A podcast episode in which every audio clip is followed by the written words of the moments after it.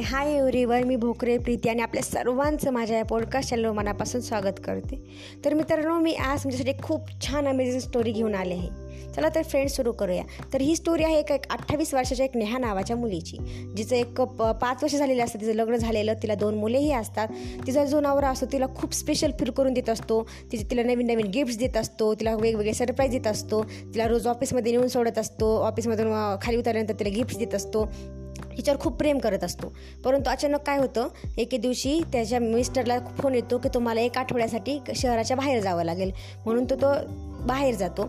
परंतु मग हिला त्याचं खूप आठवण येत असते. त्याला ती त्याला खूप मिस करते कारण तिला त्याची रोजची सवय झालेली असते. गिफ्ट्स द्यायची त्याला रोज गाडीवर गाडीत सोडायची. तिला खूप ती त्याला खूप मिस करत असते. ती तसंच मिस करत करत ऑफिसमध्ये जाते. ऑफिसमध्ये गेल्यानंतर मग तिला एक मेसेज येतो. त्या मेसेजवर लिहिलेलं असतं की तुझा जो नवरा आहे हा तुझा आता कंप्लीट तुझा आहे. याच्यापूर्वी पाच वर्ष झाले मी त्याला डेट करत होते. आता आमचं ब्रेकअप झालं. हा आता तुझाच आहे. आता तिला काय करावं काहीच कळना. कारण तिचा नवरा एवढा प्रेम करणारा आणि तो ऑलरेडी कुणाला तरी डेट करत होता. तिला काय करावं काहीच करत नाही. ती पटकन फोन उचलते आणि तिच्या नवऱ्याला फोन लावते. आणि त्याला काहीच बोलून देत नाही. काहीच. इकडनं ही एवढं बोलते त्याला एवढं बोलते एवढं बोलते. त्याला काही बोलूच देत नाही. आणि मग तेवढ्या रागा रागा ती गाडी चालू करते. गाडीच्या स्पीडने गाडी चालू करून एका ठिकाणी थांबते आणि तिचा जोरात ॲक्सिडेंट ॲक्सिडेंट होतो. आणि तिला जेव्हा जाग येते तेव्हा ती हॉस्पिटलमध्ये असते. मग ती हॉस्पिटलमधल्या डॉक्टरांना विचारते डॉक्टर माझे मिस्टर आलते का? तेव्हा ते डॉक्टर म्हणतात हो आलते.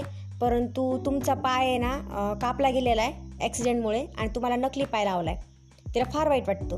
मग ती बाहेर गेले नवऱ्याला बोलवते आणि नवऱ्याला विचारते नवरा तिला सांगतो तुला ज्या मुलीने मेसेज केला त्या मुलीला तू फोन केलास का? ती म्हटली नाही केला. तो म्हटला कर मग तू तिला फोन ती फोन करते. तर ती मुलगी सांगते की हा मेसेज हा चुकून आलता दुसऱ्याला पाठवायचा होता परंतु हा नेमकं तुम्हाला मेसेज चुकून आलता. तेव्हा तिला फार वाईट वाटतं कारण तिच्या एका छोट्याशा गैरसमजामुळे एवढं काही झालं होतं की जे आता बदलूही शकत नव्हतं. म्हणजे तिने एवढं फास्ट ॲक्शन घेतली जे ती आता काहीच करू शकत नव्हती. तर तिला एवढंच समजलं की आपण फास्ट रिॲक्शन द्यायला नव्हती पाहिजे. परंतु तेव्हा खूप उशीर झाला होता.